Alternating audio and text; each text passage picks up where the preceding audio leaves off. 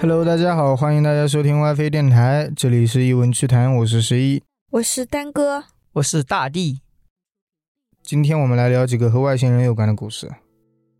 他们见过吗？嗯，就是真实见到外星人的故事，是那种大头娃娃吗？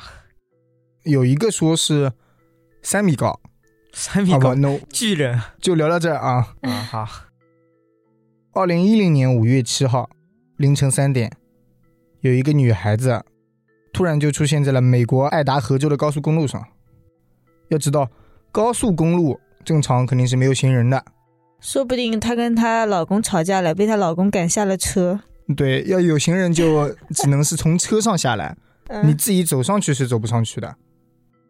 所以巡查人员就一下子注意到她了，再加上这个女人表现的那个状态也很不正常。她咋了？他们是定点投放吗？刚好投放到那个巡查人员旁边。 没有，上面的监控就可以看到那边有个女的在走，然后就找过去了。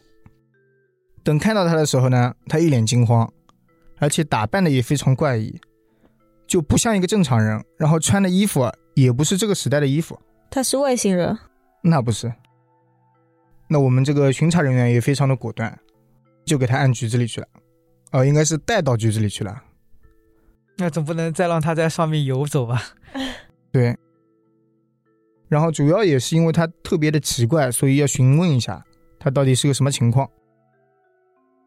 不过呢，由于这个女的状态非常不稳定，就根本没办法沟通，我看是精神病吧。有一点，所以局子里的人就给他带来了一个专业的心理医生，要给他先治疗一番，然后再询问。然后经过心理医生的鉴定，说他是遭受到了严重的心理创伤，而且精神还处于非常压抑的那个状态，得先治疗一下。就是被折磨过。差不多应该是被她老公丢下了车，长期进行家暴以后丢下了车， 在车里进行家暴之后丢下了车， 然后经过一系列的治疗嘛，什么电疗啊、催眠啊什么啊，我也乱说，反正那个心理医生就给她好好的理疗了一番，这个女的终于慢慢的恢复正常了。不过随之而来，更严重的问题就出现了。这个女的说，她叫安卡塔丽娜，我们后面就直接叫她小安好了啊。这个小安啊，出生在一八三九年。刚才我们说了，是在二零一零年，长生不老啊，她活了八十。一八三九年啊，一百多年。哦，原本是一名中学老师，在爱达荷州的一所乡村院校里面任教。还是个知识分子，对，当年的知识分子，三十五岁的时候被外星人给抓走了。她自己说的是吧？对他三十五岁还是单身吗？他也没说单身，他只是被外星人抓走了。然后在任教的时候，那她老公不一定在任教嘛。她老公可能在外面游玩，嗯，然后今天是他刚刚回来，就说外星人把他放在了这个高速公路上面。我想知道外星人对她做了什么。研究完了放回来了，嗯，然后局子里的人呢，听到这里就说：“好了，你啦，先也别说了，这个案子反正我是管不了了的。那我再怎么，我只是局子呀，我也不能抓外星人去啊。要国际不对，星球刑警，呃，他说：“那我们还是再找一个专业对口的来给你讨论讨论。”随后，他们就联系了美国 UFO 研究专家老马。哎，那我觉得他们挺好的诶。一般情况下就会说她神经有点问题，算了，你走吧，你走吧。这种我感觉第一时间应该交给波波勒才对吧？老马一听到这个消息就非常兴奋。他是什么？啊他是 UFO 专家，啊平常每天就对着文件就在那边做研究，嗯，啥也碰不到，根本就没有外出接这种活的机会。这下好了，还能出差， 他研究了那么多年，研究出 UFO 了吗？研究出 UFO 应该是很难了。可能看都没有看到过。他自己只能在照片里看一看，所以他立刻起身就和小安见面去了。小安说：“在一八七四年，也就是他三十五岁的时候，家里突然闯入了一群人，应该也不能算是人了，应该说是一种怪物，长啥一样？群怪物。那些怪物的个子长得不是很高，长相非常怪异。根据他那个描述啊，给我的感觉就是，我第一想到就是那种哥布林，长得这么丑吗？哥布林哥布林是啥？就一种小怪，又矮又丑的小怪。对癞蛤蟆，我只能想到癞蛤蟆。那人家是站着的哦，有点像绿皮肤啊，但他没有说绿皮肤，我只是自己这么一联想。嗯，然后那些外星人就把他领到了外面。还没等小安反应过来，这些怪物就用一种无形的力量把他吸到了一个圆形的金属球里面，金属球，那就不是飞碟是吗？是球形形的容器。对，嗯所以他当时为什么没有大喊大叫，好歹引发一下邻居的注意啊？ 他还没有反应过来呢，就被吸走了。哦，我想知道他有什么过人之处、啊，让外星人对他感兴趣，绑架他。可能是一个人， 可能当年在他那个地区，他是唯一的一个知识分子。其实也不需要了，人家只是随便找个人研究，可能嗯，他觉得那个金属球应该就是大家现在所说的那个 UFO 了。被吸进去之后，他的意识就模糊了，也不知道是人家使用了什么手段，还是说他自己就给转晕了。可能是高原反应缺氧了，反正他有印象的，就是那些怪物把他带到了一个小房间里面，然后在他身上安装了各种设备，像是要给他来一个大体检那种感觉。可能是因为那些外星人给他打了麻醉剂，没过多久他就睡着了。那应该是镇定剂吧？那麻醉也一样嘛，不知道全麻，应该是全麻。我觉得外星人应该能发明出那种洗脑剂啊什么的吧，不需要那么麻烦，放回来之前给他洗一下脑就好了。说明还没有发明出来洗脑剂。哦， 等小安醒来之后，他发现自己来到了一个陌生的地方，他的周围被乳白色的水雾笼罩着，仔细一闻，还有一丝金属高温加热的那种气息。嗯，紧接着，他看到周围那些怪物啊，又回到了他的身边。他变成了实验体，几乎每天那些怪物就对着他的身体做实验，给他吃好吃的吗？就直接研究，还给他吃吃的呢，嘴都不需要，听起来有点让我感觉恶心。 嗯，就是那种人体实验的感觉嘛。刚开始他还大概知道过了几天，之后就麻木了，因为太久了，就跟那鲁滨逊漂流似的，一开始还划一刀划一刀，嗯，后面懒得滑了是吧？然后慢慢的，他就完全忘记了时间的概念了。等他再醒来的时候，就已经是二零一零年了。他就在高速路上是吗？值得一说的是，他的外貌一点都没有改变，那他哦怎么回来的，他自己也不知道。那个星球有点神奇啊，时间都静止了吗？外星人给他放回来了。不一定是时间静止，可能就是可以让他身体不氧化。那我在想哦，可能他也被抓过去了没多久而已，然后外星人放回来的时候时空放错了。你觉得外星人已经能穿越时空了吗？那这个科技我觉得也太强大了， 我觉得能到穿越时空这个程度了，他应该也不需要研究人了。只要时间放对就好了。他都反应不过来，他可能觉得自己做了一个梦。嗯，可能这一切都在他梦里也难说啊。好吧。而且那些外星人啊做事也非常的讲究，给他放回来之前啊，还给他穿上了当年的一身衣服。本来是被拖了，那人体实验肯定得脱了。可能也没有钱给他买别的衣服啊。他想的是，那个星球就是穿这个衣服的，我要给他穿回去。老马和小安的对话就到此结束了。之后，老马对此深信不疑，很快就向上面申请给小安来一个全身体检。哦天哪，好惨啊，又要体检了。他也只能深信不疑啊，毕竟他就是搞这玩意儿的呀。 嗯，他总不能说不可能，这是假的，他说我不信。好了，那工作到此结束。当场失去工作。在体检的时候，小安的各项机能都还不错，不过在进行了 X 光检查之后，他们发现，在小安的额头中间被植入了一块金属，一块芯片，比芯片还大一些的那种金属。帮他开天眼，研究人员一开始是打算把那块金属给取下来的，不过这块金属已经完全穿透了小安的头骨，而且还和他的主干脑还有神经中枢细胞都连在了一起。都过了一百多年了，怎么着也该融合在一起了吧？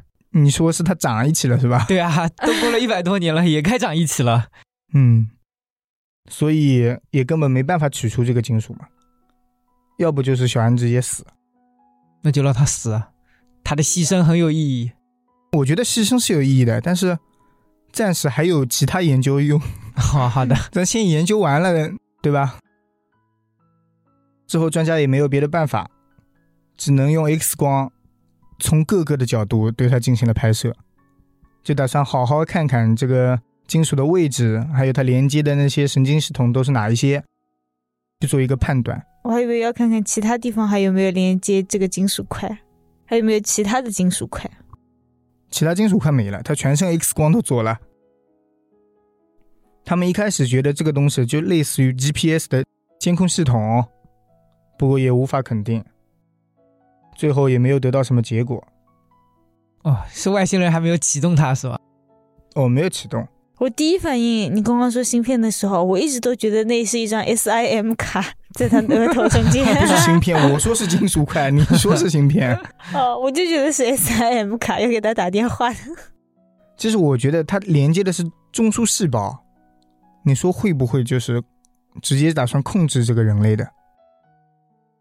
那他为什么疯了？还没有控制成功吗？研究没成功呗，也很正常嘛。会不会距离太远了，然后就失效了？哦，那我觉得这个比较有可能。如果没成功的话，我干嘛还要把它放回来？你的意思是，其实他研究成功了，在那里的时候已经可以控制了，然后他们就想放回来，嗯，然后磁场不一样，可能没了。然后结果红外线感应不到了。 距离太远了，失效了。嗯，那也有可能。嗯，接下来我讲一个中国出现的外星人的故事。没有被封杀吗？啊，没有没有。而且据我所知，好像还上过那种《走进科学》啊之类的节目。这么牛？是不是走进科学的节目到最后都没有结果的？不，《走进科学》的节目，最后都是真正的科学解释。他会告诉你这些都是假的，我们要相信科学。哦，对，查不出来的就是那个人得了神经病，查出来了以后，就是真正的走进科学了。 那有吗？有查出来吗？没有吧？有的是有查出来的，啊有的是说他得了癔症，哦嗯，就是神经病嘛。在一九九四年，也就是大地刚刚出生的时候啊，黑龙江的一个山村里边， 我降临了是吧？呃，不是，那你不是黑龙江人。当时正好是五月份，有很多人去山上采野菜。啊，那个年代还有人吃野菜吗？九四年、啊、那个年代，九四年不应该都吃糕点啊，吃什么什么粮票？就是因为当时没别的东西吃了，想找一个外快，啊，靠山吃山嘛。我觉得我们现在也在吃野菜，马兰头啊这种。对，偶尔吃点野菜还很开心呢。啊，那我没有很开心。我其实很难理解为什么要吃跟这些草差不多的东西。那我觉得味道还好哎，我觉得也挺喜欢的，就是偶尔吃一下啊，就是不知道树叶是什么味道。你就吃啊，没人拦着你。嗯，那下次吧。中午给你加餐，当时那个地方也是因为比较穷，然后大多数人除了种地以外就没有多余的工作了，也没有工作给你分配嘛，也就仰仗着采点野菜可以多一份收入。由于山上来回非常的不方便，有的人就干脆直接在山坡上面搭一个塑料棚，帐篷，他们白天就出去采采野菜，然后就把采来的野菜晾在塑料盆里面，嗯，晚上就在里面凑合凑合，他们是在做菜干是吗？野菜干。不然保存不久呀。嗯，他们都去山里了，就没有人打猎吗？这不比野菜来得快吧？可能打猎技术含量太高了。而且打猎随时都可以，野菜啦，就只有这么一个季节。 好吧，突然有一天，他们发现凤凰山的南边山坡上有一个银白色的大建筑物。同一天，有十来个人都看到了，就在那指指点点说：“那是谁家搭的大棚啊？搞那么大还会发光是吗？！”那那时候没发光，啊，这可不是一般的棚啊，这得是大棚啊。 不过也可能出于自卑，他们觉得自己没有办法跟那么大的大棚主人聊天，就没有过去。另一方面也是怕野菜都给别人抢光了， 刚走到那里，等自己回家的时候，发现，嗯，我家里的菜怎么没了？那是偷菜 了，这就过分了我。就想说，他们不去那个大棚里偷点菜吗？那没有，朴素嘛，也不至于这样。所以他们也没有闲工夫过去看个究竟。嗯，这个时候，有一个叫孟兆国的人听说了这个消息，听名字就很霸气哦，赵国。对他不一样，他是有见识的人。他怀疑那个东西啊，是天上掉下来的气象气球，也不知道哪里听说的。气象气球是什么东西啊？我都没听说过，我感觉。你一听就知道，气象气球就是高空探测气象的气球嘛。在我的感觉里啊，你刚刚那样说，我就觉得是一个像蒙古包一样的那种白色的帐篷。它有点银白，嗯，因为气象气球不是升到空中去探测气象的吗？就你现在看的气象预报啊之类的啊，最早的时候就是气象气球给弄的。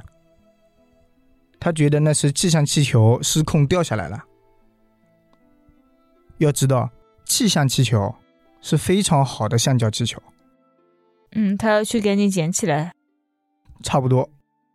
孟兆国就说了，那里应该有很好的橡胶，还有特别坚固的尼龙绳。哦，嗯他就带回家自己用是吗？对，他说：“既然你们都去抢野菜了，那我就去抢气球了。对呀、野菜每年都有啊。这么好的尼龙绳你见过啊？可以用好多年呢。于是他就回家和侄女婿商量了一番，带着家里的砍刀、镰刀、螺丝刀还有起子这一些工具，前往了凤凰山南坡，怎么不拉个小推车啊？直接整车带回来？拉小推去爬山呀、”我想说，菜刀呢？菜刀不带 吗？除了家里需要的工具以外，能带的都带了。两人很快上了凤凰山，非常的兴奋。等到离那边差不多还有三百多米的时候，孟兆国发现自己猜错了，那玩意儿根本不是一个气球，而是一个乳白色的东西，后面还拖着一个长长的尾巴。是一个乳白色的气球，拖着一个尾巴。哦，拖着的尾巴是缆绳是吧？对，仔细一看就不太像，看起来就像一个放大无数倍的白色的蝌蚪。这是一个灵魂。两人就开始迟疑了。不是说这是个气球吗？怎么看这也不是个气球呀、就在那里合计了一会儿，最后决定，来都已经来了，哪有空手而归的道理，对吧？两人就一前一后往那个蝌蚪靠近。当然，那个小年轻就走的前面一点啊。我以为会是孟兆国走在前面，因为我感觉他胆子非常大。 毕竟他是发起人 哦。对，他们俩开始慢吞吞的靠近那个气球，不是个气球了，是个蝌蚪啊。结果在离蝌蚪还有百来米的距离的时候，蝌蚪突然开始发出巨大的警报声，孟兆国直接给吓了一跳，当场就给趴那了。缓了一会儿才反应过来，而他的侄女婿这时候早就已经跑没影了。太过分了，卖队友。没有卖，就是跑了。两人就先离开了那个地方，又开始商量了起来。怎么还不死心啊？几分钟后，孟兆国还是觉得不甘心，他说：“反正来都来了，我觉得他应该是认为里面有好多值钱的东西，所以他不甘心。那是的。再说，主要他们也没有见过真正的气象气球，只是听说过嘛。所以他们还是觉得那个是气象气球。不过他的侄女婿这时候已经怂了，侄女婿还说，在靠近那里的时候，不但有警报声，而且还感觉到了一股电力。被雷劈了，嗯，不是雷哦，应该是电。然后还嘟囔着说，也就一点绳子、啊橡胶，对吧？没必要冒这个险嘛。命比较重要。但他们老孟不这么想呀，小伙子们啥也不懂，败家，老孟是不要命的那种，就是你们这种人，就挖一辈子野菜吧。我再去那边瞧瞧，他可能还想着拿到这个之后还可以高价卖呢。可能。老孟就再次走过去，不过在走到一百五十米左右的时候，大蝌蚪再次发出了刺耳的警报声，而且孟兆国也感觉到他的砍刀、螺丝刀那种有一股明显的电流感，是磁场的作用吗？会产生电流？有点像静电那种感觉。那他不拿刀就可以 了。空手肉搏大蝌蚪嘛。孟兆国这下是真的没有办法了，最后只好回头找到侄女婿一起下山了。等他们下山的时候，已经是那一天傍晚了。回去的时候，村里还有不少人在附近唠嗑呢。那你要说唠嗑，那我们老孟就有话说了呀。他怎么哪里都能参与进去？那不是参与啊，他就说，在那凤凰山南坡上面有一个大蝌蚪，这怎么拿这个发财的机会要告诉别人啦？也靠不近嘛。现在就是纯吹了，对，那可不是一般的蝌蚪，指不定就是什么上古神兽啊啥的。 你这我自己也杜撰的啊。而且靠近了，那蝌蚪就会叫，还能放电。果然村口才是知道八卦消息最好的地方。对，嗯，村里人也不乏一些见过世面的，就有懂行的建议孟兆国去哈尔滨研究院找专门研究外星人的专家过来看一看，哦，他们觉得这是外星人啦。就是村里有懂的人说嘛，那等他一来一回，那个蝌蚪万一飞走了怎么办？所以这也就是一句空话嘛。嗯，那个时候消息传播的多慢，又不像现在随便找个电话号码查一下就给人找来了。嗯，本来上一趟城就不容易，他自己肯定也不想跑，让孟兆国跑这么远，人家肯定不愿意嘛。他又没有什么好处。对呀、所以这个人看起来就不像个好人。他没有没有，他建议是对的，也没有去请嘛。最后，不过倒是有几个胆大的小伙子蠢蠢欲动了，当场就开始报名组团了。可以，他们也想见见世面。对，打算让孟兆国领着他们去看一下。孟兆国说：“一个人一百吧，收景点费了是吧？ 呃，这是导游费。不过可惜了，第二天正好是雨天，我以为可惜了，第二天蝌蚪飞走了。那没有。天降大雨，所以事情就搁置了那么一天。不过这也让这个事情啊，在村子周围又整整发酵了一天。下雨天他们还要出去聊天，这群人真的是无语。那下雨归下雨，唠嗑是必须的呀。下雨天没事可以干，只能唠嗑了。对，六月九号七点多，早上是吧？对，早上七点多，孟兆国领着村民以及红旗林场的一部分员工，一行三十多人，这么多人，带着干粮、食物、水、望远镜、照相机等专业设备，他们要干嘛？要在那里过夜野营啊？真是去旅游了，不是早上七点多去的吗？带那么多，啊对，春游了呀。接着就向凤凰山南坡出发了。凤凰山一听这个名字，我突然觉得有点像旅游景点 宁波不是有个凤凰山是玩的地方吗？啊。嗯，他们一行人边走边听孟兆国解说。导游可费以必须收得钱了吧？给。收钱了吧？还要解说？刚到了凤凰山山坡上面，差不多距离那里啊还有十公里左右，那些小年轻就已经迫不及待的举着望远镜向孟兆国所指的地方观察起来。不过可能是因为距离太远，或者说方向没对准，谁也没看到。可能已经走了吧？孟兆国把望远镜接了过去，毕竟他是真正知道那个方位的嘛。嗯，他来先找一找，果然来过的就不一样了。他上凤凰山南坡那边看了两三秒钟，就找到了。就喊道：“看到了。我看他是在瞎说，”然后刚说完，就看到孟兆国一头栽倒，不省人事了。被霸气震慑了吗？说谎话遭天打雷劈了。 你觉得他说谎了啊？他这一下可就把大伙给吓坏了，连忙跑上去救援。只见孟兆国这个时候满嘴都是草，紧紧的咬着，双手也紧紧攥着周围的青草，啊，那看起来很痛苦。望远镜呢？他丢了。丢了，他不是晕倒了吗？怎么嘴里还塞着草呢？没有完全晕倒，就是那种痛苦的感觉。后面就有二十来个人轮流抬着孟兆国，来到了附近的塑料大棚里面。不就抬一个人吗？还用得着二十多个人轮流抬？一个人直接背回去不就得了？三弟挺不容易的，这边抬了四个人，旁边不得围个十来个啊？他们应该后悔了，课都没看到，他妈还当了一回苦力。他们不嗯应该丢下导游自己过去吗？反正导游都已经指好方向了。 有人过去了呀。哦，二十多个人轮流照看孟兆国，哦，那还剩还下有十10多个个人人呢已经过去了。对。只见这个时候，孟兆国开始两眼发直，害怕光，还害怕金属的器具。他不要变成怪兽了吗？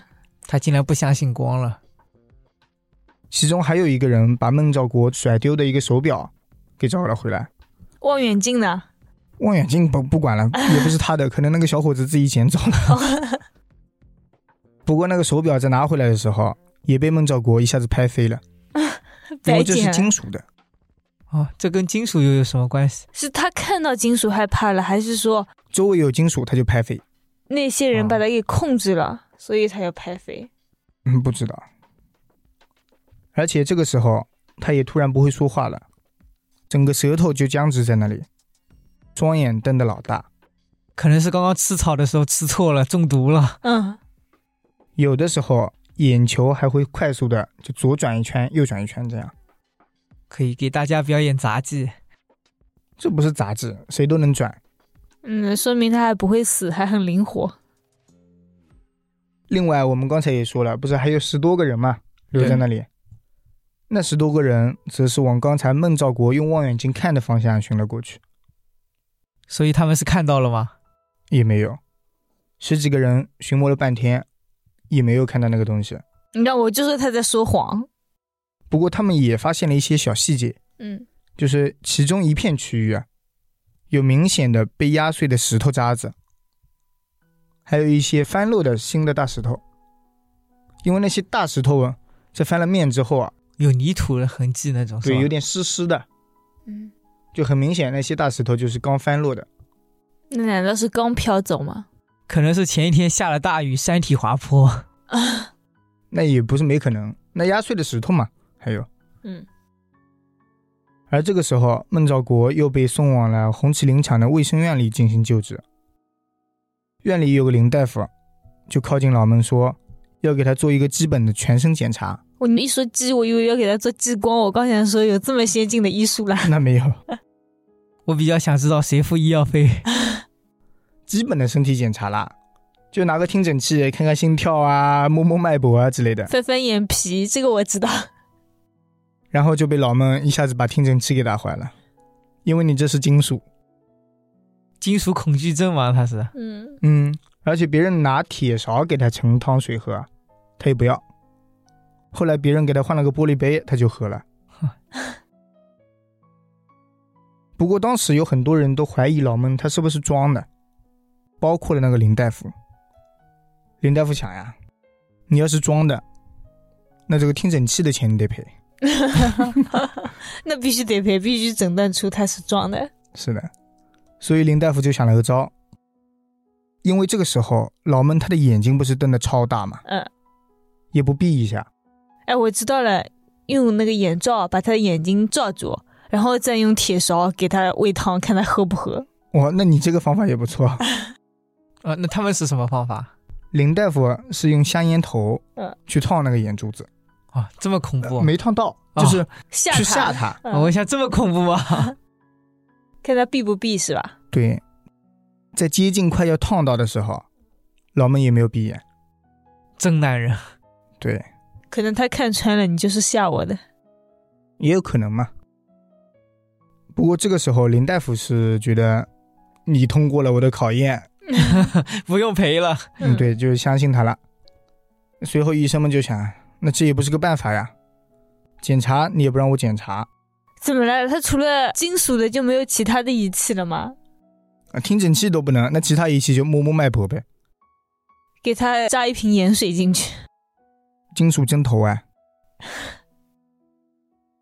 之后有一个医生就很聪明，他说他不能说话，嗯，又没说不能让写字，哦，对吧？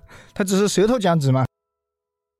说罢，就给他找来了纸笔，让孟兆国把他想说的话，还有他现在的感受给写下来，然后发现他不识字，那不至于。还真写下东西了。哎呦，不过不是中文，就一堆乱七八糟的字符。鬼画符，啊哎，那有没有想过他可能真的不识字，不会写字，他就随便写了点。 哦，然后这一下医生也就没有办法了，就招待着呗，反正你也不好，那我就招待着。一直这样僵持到了下午，孟兆国的情形总算是好转了一点，众人就搀扶着他回了家里。第二天，也就六月十号，孟兆国起来发现自己的脑门上面有一个扣子大小的紫红色印记，上面还带着一条小尾巴。那个气球，那个蝌蚪啊，对，就感觉像是那个蝌蚪一样。这么神奇的吗？为什么人家要给他在脑门上打个印章？还换了个颜色。嗯，我觉得可能就是被打伤了啦。难道不是做了个标记说，嗯，以后这就是我的小弟？之后这件事情就传开了，惊动了中国 UFO 协会。协会就派出了一名职工专程来采访孟兆国。不过凑巧的事情发生了，怎么了？孟兆国这个时候啊他说他失忆了。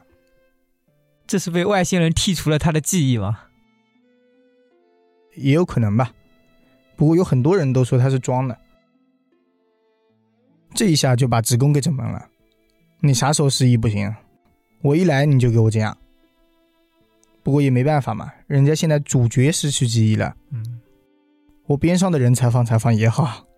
对，我就刚想说，还有那些配角，对，那一些配角啊，就村里人啊一听有人来采访，高兴坏了，对，那就来劲了。嗯终于可以上电视了，每个人都说了自己在村中目睹的怪事，还有人添油说加醋是吧？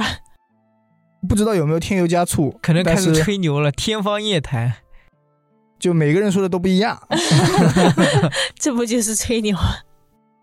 有些人说看到了带着尾巴会飞的东西，有些人说半夜里看到天上有很亮很亮的亮光，千人千面嘛，就人人看到的都不一样，嗯就比抖音牛多了。嗯，又过了一段时间，就在大家以为这个事情已经结束，然后热度慢慢开始消退的时候，孟兆国却突然找到了当时来采访他的那个工作人员，他说他又恢复记忆了。对，可以，他又要回升这个热度。他说人家每个人都说了，我总不能不说吧，不然的我话可，是主角 啊。对，属于我的热度没了，我也要上头条。孟兆国说自己啊，其实早就已经恢复记忆了，不过之所以没有告诉别人，是因为他觉得，就算自己说了，也没有人会相信的。他说不说都没有人相信。接下来我念一段孟兆国的自述啊：我被怪物，也就那个飞碟击晕那一天，当时我接过望远镜观看，一扫视，发现飞碟前面站着一个黑衣服的外星人，他举着左手，手心夹着一个像香烟盒一样大小的东西，我还以为夹着香烟，我还以为他在抽烟呢。没有。他说那个东西啊，瞄准着他的脑门，打了他一枪是吧？一道强光光柱直接打了过去。所以他有红色的那个东西打进去了。哦，嗯，光柱的强光要比闪光灯强上百倍。我当时感觉脑门激烈疼痛，像针扎了一样，立即就被击倒了。可是我心里明白，大家正在抢救我，有点灵魂出窍的感觉。嗯，也就是说啊，那个时候他虽然很难过，不过整一个过程他的意识是清醒的。所以说他那个时候看不到了，是吗？他能知道外面的是什么情况，但他自己动不了。他还看到不一样的东西呢。他还说啊，当时被抬到塑料大棚的时候，他感觉空中降落了一个两三米高的外星女人。都长这么高了，他怎么确定她是个女的呢？因为这个女的啊对他进行了一次非礼。哦哟，嗯天哪！然后他们到了医务室里面，那个外星人也直接穿过墙，一直站在孟兆国的旁边，就是说你们看不见，但是我能看见。已经喜欢上他了，是吗？所以他是这三十个人里面最帅的一个吗？不知道，就是因为他在旁边，所以他就不说话。不是，所以他的铁器无法靠近。 啊，铁器不是被他自己打掉的吗？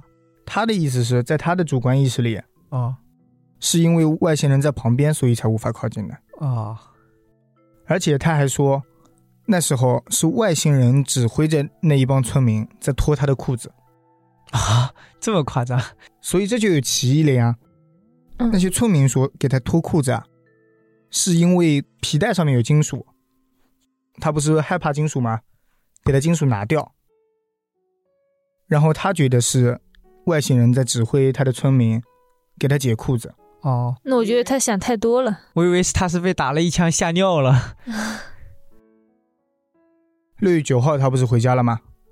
六月十号晚上十点多钟，那个外星人又来了，对， 孟兆啊这个国猜对在了床上躺着，嗯突然看见自己家的房顶突然鼓了起来，嗯，一个女外星人再次飞进了他的房间。当天晚上，孟兆国再次受到了非礼。人家还用得着非礼他？我觉得他应该很享受吧，都不反抗，都不叫一下。我也觉得奇怪，这个需要非礼吗？我直接提取一下不就完事了？现在的科技，试管婴儿都可以，对吧？关键是人家外星人就没有男的吗？有男的呀，之后会有。对啊，那还需要他？可能他们想两个不一样的种族交配，对，他是来取种族采样的。哦，然后这一次，啊他很清晰的看清楚了外星人的长相，好看吗？那个外星人的皮肤基本上就略呈青紫色，有点红，阿凡达，这不是鬼吗？就和我们的皮肤有点不一样，并且外星人的毛发很粗，一绺一绺的，每一根毛都有这个犁头把一样粗，犁头的那个柄，嗯嗯，那正常啊，人家都两三米高了，对，稍微大一点嘛。那他的头发不会觉得很重吗？ 毛发不是头发，它指的是它汗毛，非礼的时候看到的毛发啊、啊，真是令人无语啊！然后记者就问了呀，那这么粗，当时不扎得慌吗？你确定这是记者问的，而不是你想的吗？不是，是记者问的，这个是记者问的啊。嗯，孟兆国就说，非常的柔软，完全不同。而且这一次受非礼的时候，他的老婆孩子就在旁边，他们看到了吗？没有，他们睡得很死，哦，完睡全没着有了感。觉。到了七月十六日那天晚上，老孟正准备要睡觉的时候，有一个三米多高的男外星人进入了他的房间。我以为是那个女外星人又来找他了。配种不成功啊！嗯，他是来抓小三的， 哦，勾引我老婆。那个外星人一见面就对老孟说：“你就跟我走。”然后老孟还在犹豫啊，他想说：“这哪行啊？我怎么就能跟你走了你还不得弄 死我？？”还没反应过来，他就被外星人给拉走了，而且是穿墙而出。那这个外星人问这句话的意义在哪里呢？直 接拉不就完了？通他知没他一问啊，下他。说：“你跟我走。哦，就”然通后就拉知着他走了。对。接着，外星人就把老门一手提起来，飞到了空中，并且很快来到了一个山谷里。老门看到里面停着好多各种各样的怪物，就说像刚才蝌蚪的也有，另外还有一些飞碟状的，还有几个长得像苍蝇一样的。哦，那也难道说以前我们看到的飞碟不是他们的交通工具，而是外星人就长这个飞碟样？不是，就是交通工具。造型不一样，他看到的怪物指的就是 UFO。嗯，不过这些物体都有一个共同点，就是它周围围了一圈彩虹。 啊，紧接着，老们就看到男外星人掏出一个小东西，一按，那个爆彩炸虹了哦就中断了。什么爆炸了？我以为爆炸了，那个彩虹就中断了，并且露出了一个小口子。开门了，对，它就是遥控门的意思嘛。接着他们俩就进去了，那这个不智能啊，竟然还要按一下才能开。就不能人脸识别嘛。对啊，对，不能感应一下开吗？就是有点捞。然后外星人带着老孟先走到一个小的飞行器里面，接着又通过小的飞行器走到一个较大的飞行物体里面，那里头啊还坐着几个别的外星人，女的吗？没有刚才他见过的那个女的，嗯，里面还有一个长得比别人更大，然后头颅更圆，眼睛也更大，可能是个首领，对，就坐在中间。老孟也觉得他就是头嘛。他们之间交流的时候，就像是老鼠叫一样，啾啾啾啾。他们不会主动翻译一下吧？他说的是两个外星人交流的时候，啊、外星人跟老孟聊天的时候啊说的是汉语。孟兆国就说嘛：“你们为什么要到这里来？为什么要到地球来？”外星人说关你屁事啊！：“ 没那 这外么星人 屌 啊，这外星人！外星人就很和蔼，他说：“我来地球有三个目的，第一，避难；第二，采种；第三，就是考察地球。避难是什么意思呢？他们肯定是自己的星球遭到了攻击，所以来这里避难，顺便看看地球他们能不能过。”嗯，嗯，采种反正刚才也已经做了嘛，对吧？采了两次。避难，他说的就是彗星要撞到木星，莫行，木星他们住在木星啊，就是这个意思吧。另外，外星人还告诫孟兆国，他说，如果地球人不珍惜现在的资源还有能源，继续破坏环境的话，有一天地球也会变成这个样子。我觉得九四年那个时候还没怎么破坏吧，后来才破坏的多呢。我觉得他是为了宣传环保。你是老孟编出来的嘛？然后他对宣传环保。是的，那关于这个事情，啊也有很多人都在怀疑老孟撒谎，因为不管是塑料大棚里面，还是凤凰山上面，还有自己的家里，都只有他一个人见过外星人。那他的什么侄女婿啊？那是谁啊？那个人没见过外星人，他只是见到了蝌蚪，哦，另外他也没有发现外星人留下的任何物品。其次，孟兆国在事件之后回忆的时候，好几次都在改变上面的数字，就比如哪个时间、哪个大小、尺寸这一类的，几个外星人，都有点变化。他剧本没有写好，没有背熟。外星人把他抓过去干嘛的？啊就跟他说了点，透露了点自己国家的机密，又把他给放出来了。没有机密，这不算机密，就是告诉你们要保护环 境。二零零三年九月，孟兆国在被催眠的情况下，接受了机器测谎。嗯，组织这一次测谎的 UFO 研究员张静平表示，测谎结果显示孟兆国在该事件中并未说谎，哦，那就是一切都是真的。要不就是测谎仪不整了。要不就是他自己本身有病，他自己觉得这是真的，这样的话测谎也就测不出来了呀。嗯，那就是真的癔症了，他只要内心坚信自己那些看到的就可以了。就先把嗯自己骗了，再骗别人。不是他们有些那种内心强大的人啊，就是可以通过测谎仪的嘛。测谎仪不是根据心就是跳凭什么证据来什的么嘛？是吧对？对，嗯，另外，张静平还表示，医生在检查孟兆国大腿处留下的疤痕，说这个疤痕不是由于正常的受伤或者手术造成的，嗯，而这一条疤痕啊是在那个女外星人啊来到他家对他非礼之后留下的痕迹。怎么样的痕迹呢？这么激动吗？我想说都留疤痕了，大腿处有一个五厘米左右的痕迹，就一条长长的。他用指甲盖划的嘛？嗯，不知道，哪天喝多了给自己来了一刀吧？应该。不是由于正常手术或者受伤造成的。哦，医院检查过了，又给他植入了芯片啦？那应该没有。另外，孟兆国的妻子还说，孟兆国在那个事情之后啊，他体力就不行了，被榨干了。就是没办法下地干活了，不是你想的那个体力。可能是他累了，不想干了，所以编出了这个故事。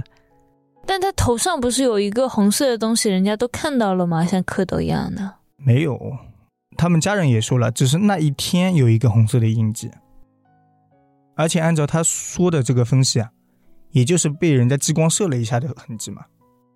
会不会是那天他睡觉的时候头上面压了个东西？如果他真的是骗人的，那你要弄一个红色印子很简单，啊我往这边抠两个小时肯定有，还哎需要两小时吗？对吧，抠五分钟我都能哦有。我拿颗石头给他印一会儿，丢你一下。对，那你一下就有了。我觉得应该就是他自己做梦想象的吧。其实我也偏向那个他想象一点，因为他不是说自己一开始健忘了，不是健忘了，他自失己忆一开始失忆了，之后过了几天又想起来了。我觉得他就是靠这一段时间里好好的构思了一番。我觉得新闻报道出来的不一定是真的，可能这个新闻是经过处理的，想让我们觉得它是假的。哦那，也有道也理，有可能。毕竟我们走进科学嘛，这个没有科学依据。嗯，嗯，而且他说的东西都挺细的，就是一问一答的情况下，说的还都挺细的。因为我觉得外星人是存在的。我觉得外星人肯定是存在的。我觉得也存在，但是他这个故事我觉得有点假。对他是不是遇到外星人就是一个问题了。嗯，那啊因为也太是。多的情况就是别人都看不到，只有他能看到。我觉得如果有一天啊我遇到了外星人啊，我可能不会跟任何人说，我怕别人把我抓走做实验。哦，那他遇到外星人，他火了呀！现在他火了一段时间了，有什么用啊？赚到钱了吗？赚到钱了呀，人家总得报销来回车票费，还要来上通告的费用吧？那时候就有通告费了吗？通告肯定得有。另外，他所说的外星人跟我印象中的有点不一样了。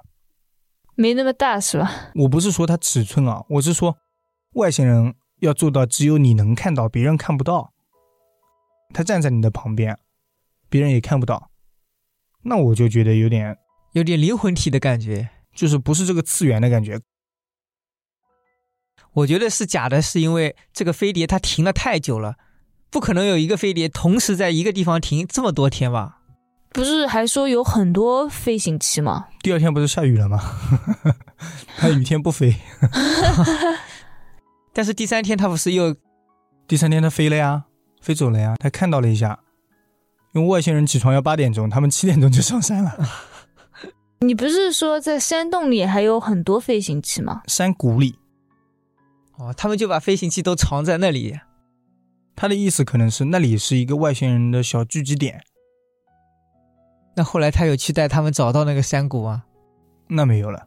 而且他说是他被外星人带着飞过去的，他也不知道在哪，就飞了一会儿就到了。哇，现在他们在我心里的形象就是《阿凡达那没有，阿凡达是靠那个龙才能飞呀、阿凡达还不能飞呢，对》，啊那《阿凡达》我觉得也是比人大一些，然后皮肤也不一样一点。嗯，但是他们没有科技。而且毛发也粗一些，确实。